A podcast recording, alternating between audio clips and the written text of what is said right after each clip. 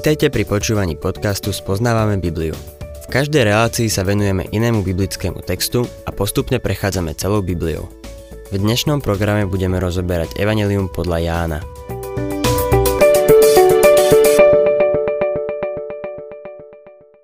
Milí poslucháči, v predchádzajúcej relácii sme sa venovali Ježišovej reči, v ktorej povedal Ja som svetlo sveta. Židia ho chceli zabiť, pretože sa vyhlasoval za Boha. Považovali to za rúhanie. Zdvihli kamene, no Ježiš sa skryl a vyšiel z chrámu. Ešte neprišla jeho hodina a tak Boh nedovolil, aby na ňo siahli rukou. 9. kapitola Jánovho Evanielia nadvezuje na Ježišove slová, že je svetlom sveta. Jeho protivníci to svetlo však nevideli, pretože boli duchovne slepí. V tejto kapitole čítame o slepom od narodenia. Ten takisto nevidel, aj keď svetlo sveta stálo rovno pred ním. No Ježiš sa mu zjaví. Navráti mu zrak, aby mohol vidieť. Príjme svetlo do svojho života. Keď niekto vníma nedostatok svetla, to ešte neznamená, že to svetlo tam nie je. Svetlo odhaľuje stav zraku. Svetlo sveta odhaľuje stav ľudskej duše. Farizei sa nazdávali, že vidia, ale boli slepí. Pred niekoľkými rokmi došlo v jednej bani v západnej Virgínii k výbuchu. Explózia uvrhla uviaznutých baníkov do úplnej tmy. Keď sa vďaka záchrannému týmu k ním nakoniec dostalo svetlo, jeden z tých mladých ľudí povedal Prečo nezapnú svetlo? Ostatní sa na ňo prekvapene pozreli a vtedy si uvedomili, že výbuch ho oslepil. Keď bol v tme, nevedel, že je slepý. Až svetlo odhalilo jeho slepotu. Presne toto mal Ježiš na mysli, keď v 39. verši povedal Súdiť som prišiel na tento svet, aby tí, čo nevidia, videli a tí, čo vidia, oslepli. Svetlo odkrýva skutočný stav. Tí, čo sú slepí, ale si toho nie sú vedomí, môžu spoznať, že sú naozaj slepí. Našou zodpovednosťou je šíriť Božie slovo a tým naša zodpovednosť aj končí. Duch Svetý totiž otvára srdce poslucháča a vedie ho k poslušnosti Božiemu slovu. My môžeme prinášať svetlo sveta, ale Duch Svetý musí otvoriť zrak. O tom písal Pavol v druhom liste Korintianom v 2. kapitole od 15. po 16. verš. Lebo sme Kristovou vôňou, príjemnou Bohu uprostred tých, čo získavajú spásu aj medzi tými, čo hinú. Jedným vôňou smrti na smrť, druhým vôňou života na život. Máme rovnaký úspech, keď niekoho získame pre Krista, ako aj keď nezískame. Našou úlohou je len svietiť. Dostávame sa teda k príbehu o uzdravení slepého od narodenia. Je to jediný prípad uzdravenia človeka s vrodenou slepotou, ktorý nájdeme v evaníliách. Ján 9. kapitola 1. a 2. verš. Ako šiel, zbadal človeka slepého od narodenia. Jeho učeníci sa ho opýtali. Rabi, kto zrešil, že sa narodil slepý? On či jeho rodičia? Hoci 9. kapitola myšlienkovo nadvezuje na 8. kapitolu, zdá sa, že medzi nimi ubehol nejaký čas. Na konci 9. kapitoly sa pán Ježiš skryl pred náboženskými predstaviteľmi a vyšiel z chrámu. Na začiatku tejto kapitoly nevidíme, že by sa niekam náhlil. Učeníci sa chcú dozvedieť, čo bolo príčinou slepoty tohto muža. Chcú vedieť, čia to bola chyba, či to bol hriech. V tej dobe existovali pravdepodobne štyri odpovede. Vtedejší pohania, podobne ako mnohí aj dnes, verili v reinkarnáciu a boli presvedčení, že vrodené choroby boli dôsledkom hriechov spáchaných v predchádzajúcom živote. Židia takéto vysvetlenie nikdy neprijímali. Ďalším dôvodom mohla byť dedičnosť. Že hriechy otcov sa prenášajú na synov do 3. i 4. pokolenia. Čítame o tom v knihe Exodus 20. kapitole. Vieme, že toto je možné a že slepota v niektorých prípadoch môže byť spôsobená hriechom rodiča. Ďalším vysvetlením bol Adamov hriech, ktorý sa preniesol na všetkých ľudí a tak všetci sú vystavení smrti a chorobám. A nakoniec židovskí rabíni verili, že dieťa môže zrešiť ešte v lone matky. Čítajme ďalej 3. až 5. verš. Ježiš odpovedal. Ani on, ani jeho rodičia nezrešili, ale stalo sa to preto, aby sa na ňom zjavili Božie skutky. My musíme konať skutky toho, ktorý ma poslal, dokiaľ je deň. Prichádza noc, keď nik nemôže pracovať. Kým som na svete, som svetlo sveta. Toto nie je odpoveď, ktorú Ježišovi učeníci chceli počuť. Ježiš hovorí, že je dôležité nie vrtať sa v minulosti a zisťovať, kto je na vine. Dôležité je tohto človeka uzdraviť. Boh vo svojej múdrosti má rôzne dôvody, prečo dopustí choroby, utrpenie a problémy. Keď som išiel na operáciu, dostal som od ľudí stovky listov. V niektorých mi ľudia písali, prečo to Boh dovolil, aby som ochorel. Problém bol v tom, že nikto z nich to podľa mňa nevedel. Boh nám nepovie vždy, prečo také veci dopustí. To, čo chce, je, aby sme v temných obdobiach nášho života kráčali vierou. Úprimne si myslím, že v súvislosti s týmto veršom je dôležité pochopiť, že pán Ježiš tu nehovorí, že tento človek bol nejakým duchovným pokusným králikom. Interpunkcia v tomto verši trochu zavádza. Ježiš hovorí, ani on, ani jeho rodičia nezrešili. Aby sa na ňom zjavili Božie skutky, my musíme konať skutky toho, ktorý ma poslal, dokiaľ je deň. Boh nás stvoril pre svoju slávu. Nestvoril nás preto, aby sme tu na zemi niečo znamenali. Stvoril nás pre svoju slávu. Ak nám to unikne, unikne nám celý zámer nášho stvorenia. Tieto skúšky na nás doliehajú, aby sme priniesli Bohu slávu. Tento slepý od narodenia prinesie Bohu slávu cez svoje uzdravenie. Nielenže bude vidieť, ale takisto bude vidieť Ježiša Krista a spozná ho ako svojho spasiteľa. Ježiš sa potom vracia k svojmu predchádzajúcemu výroku. Ja som svetlo sveta. V tme je celé ľudstvo slepé. Nikto nič nevidí.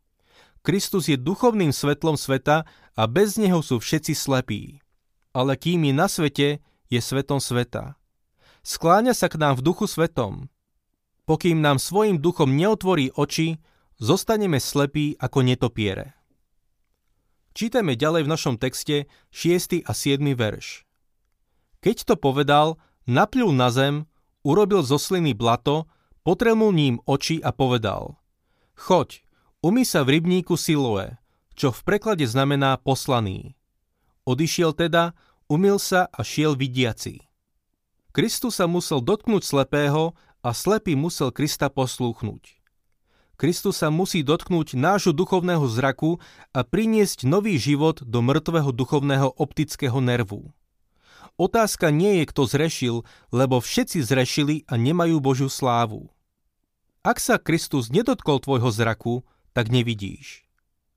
Môžeme si klásť otázku, prečo Ježiš postupoval týmto spôsobom. Vidím niekoľko dôvodov. Poprvé, toto evanílium dáva do popredia Kristovo božstvo, ale takisto ho predstavuje ako človeka.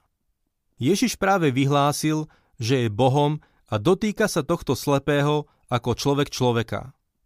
Po druhé, slepý musí posluchnúť pána Ježiša Krista, aby videl. Po tretie, posiela ho, aby sa šiel umyť v rybníku Siloe a Ján nás upozorňuje, že Siloe znamená poslaný. Dokonca aj samotný rybník svedčí o tom, že Ježiš je poslaný od Otca.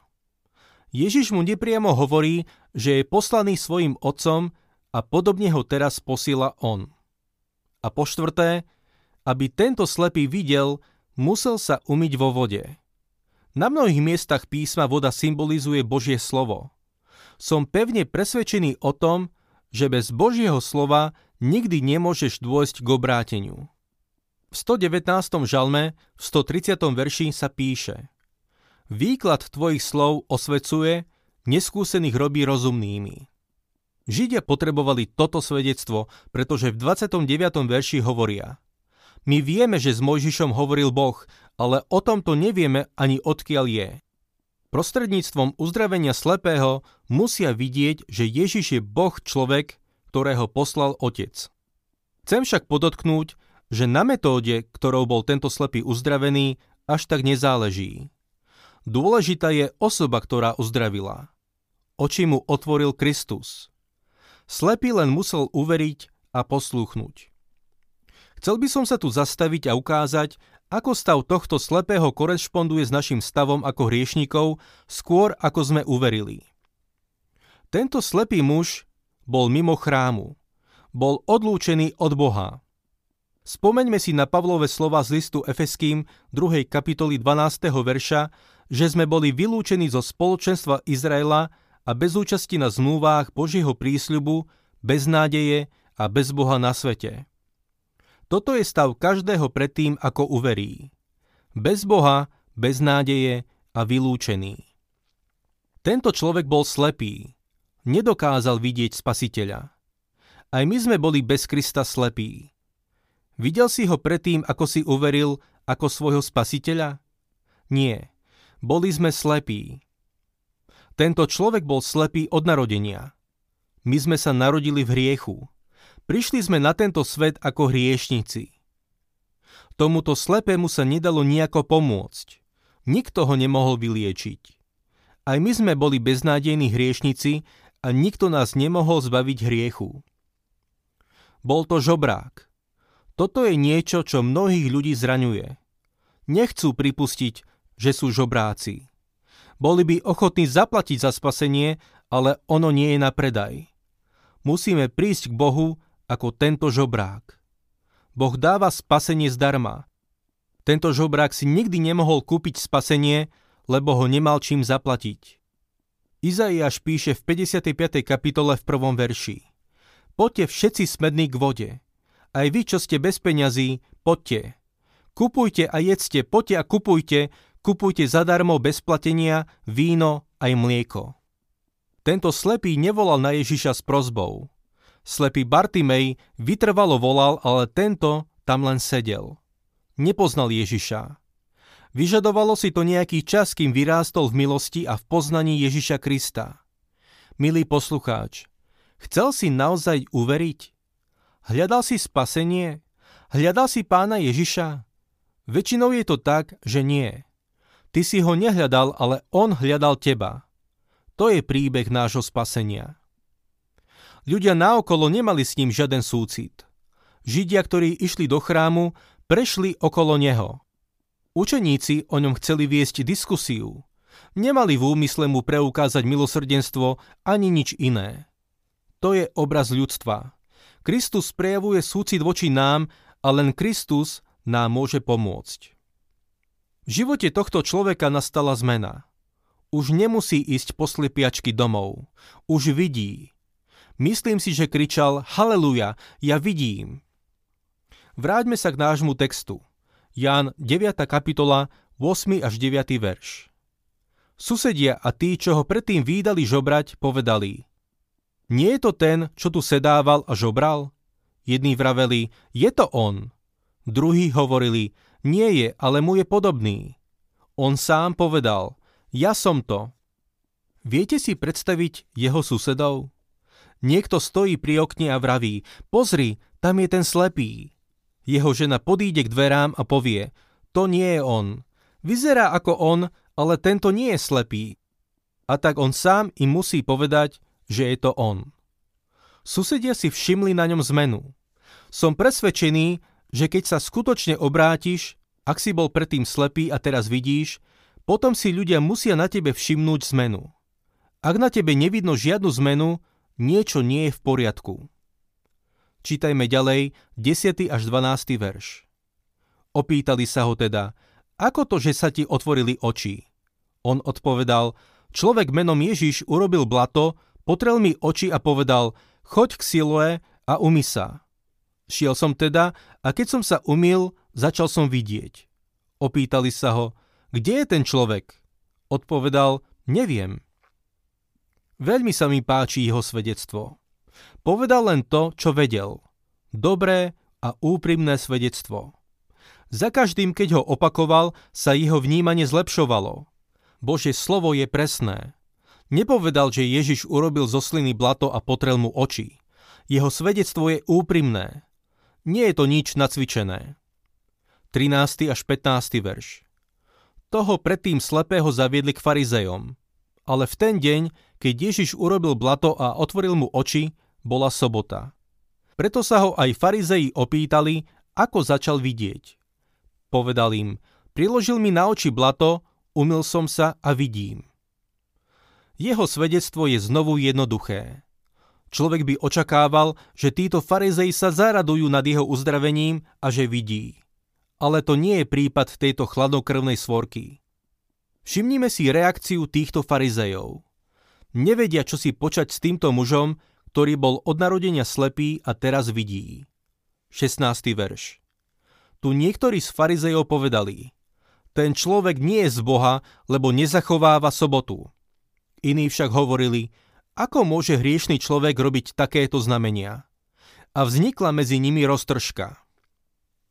Farizei boli zaiste veľmi múdri ľudia. Nepochybujem o tom, že by sa vyrovnali gréckým filozofom. Boli expertmi v argumentácii. Problém je však v tom, že ich hlavnou premisou bolo, že Ježiš nie je z Boha, pretože nezachovával sobotu. Tým pádom dospeli aj k nesprávnemu záveru. Žiaľ, podobné roztržky môžeme sledovať aj v cirkvi. Ľudia sa hádajú kvôli nepodstatným veciam, zatiaľ čo vonku ľudia hynú bez evanielia. Ľudia sa stále vracajú k tomu istému. Nezachováva sobotu, čiže nerobí to podľa nás. 17. a 18. verš. Opýtali sa teda znova toho slepého. Čo hovoríš o ňom ty? Veď tebe otvoril oči. A on odpovedal, je prorok. Židia však neverili, že bol slepý a že začal vidieť, kým si nezavolali jeho rodičov. Niektorí z farizejov sa pýtali, ako môže hriešný človek robiť takéto znamenia. Vďaka tomu tento slepý začal veci vnímať lepšie. Ak hriešný človek nemôže robiť takéto znamenia, potom to musí byť prorok. Musí byť z Boha. Urobil ďalší krok. Židia však neverili, že bol slepý a že začal vidieť. Keď ľudia nechcú niečomu uveriť, je neuveriteľné, čo všetko sú ochotní podstúpiť, aby neprijali pravdu. Farizei nechcú prijať jeho svedectvo a tak si zavolajú jeho rodičov. 19. až 22. verš Opýtali sa ich. Je toto ten váš syn, o ktorom hovoríte, že sa narodil slepý? Ako to, že teraz vidí? Jeho rodičia odpovedali, Vieme, že toto je náš syn a že sa narodil slepý. Ale nevieme ako to, že teraz vidí a nevieme ani to, kto mu otvoril oči. Jeho sa opýtajte. Má svoje roky, sám bude hovoriť o sebe. Rodičia tak hovorili preto, lebo sa báli Židov. Židia sa totiž už dohodli, že každého, kto by ho vyznával ako Mesiáša, vylúčia zo synagógy. Títo náboženskí predstavitelia len hľadajú niekoho, na koho to budú môcť hodiť a títo rodičia sa chcú z toho vyvliecť. Vôbec ich nezaujímalo, že tento človek bol predtým slepý a teraz videl. Boli ako univerzitní profesori na otočných stoličkách, ktorí spochybňovali Ježišove zázraky. Avšak tí, čo boli pritom, zázrak nepopierali. Ján 9. kapitola, 23. verš. Preto rodičia uzdraveného povedali, má svoje roky, jeho sa opýtajte. Jeho rodičia vedeli, že sa stal zázrak, ale nemali sa k tomu, aby vysvetlili, ako sa ten zázrak stal. Nechceli byť vylúčení zo synagógy, pretože tým by boli úplne vyobcovaní zo spoločnosti a do takých problémov sa nechceli dostať. Náboženskí vodcovia nemohli zázrak poprieť, tak sa aspoň pokúsia o to, aby zaň nepripisovali zásluhu pánovi Ježišovi. O tom si však povieme na budúce. Ak sa vám páči program Spoznávame Bibliu, budeme radi, ak ho odporúčite svojim známym a dáte like, alebo nás začnete sledovať na facebookovej stránke Spoznávame Bibliu. A ak vás niečo oslovilo alebo zaujalo, napíšte nám cez Facebook alebo na adresu spoznávame.bibliu zavinač gmail.com.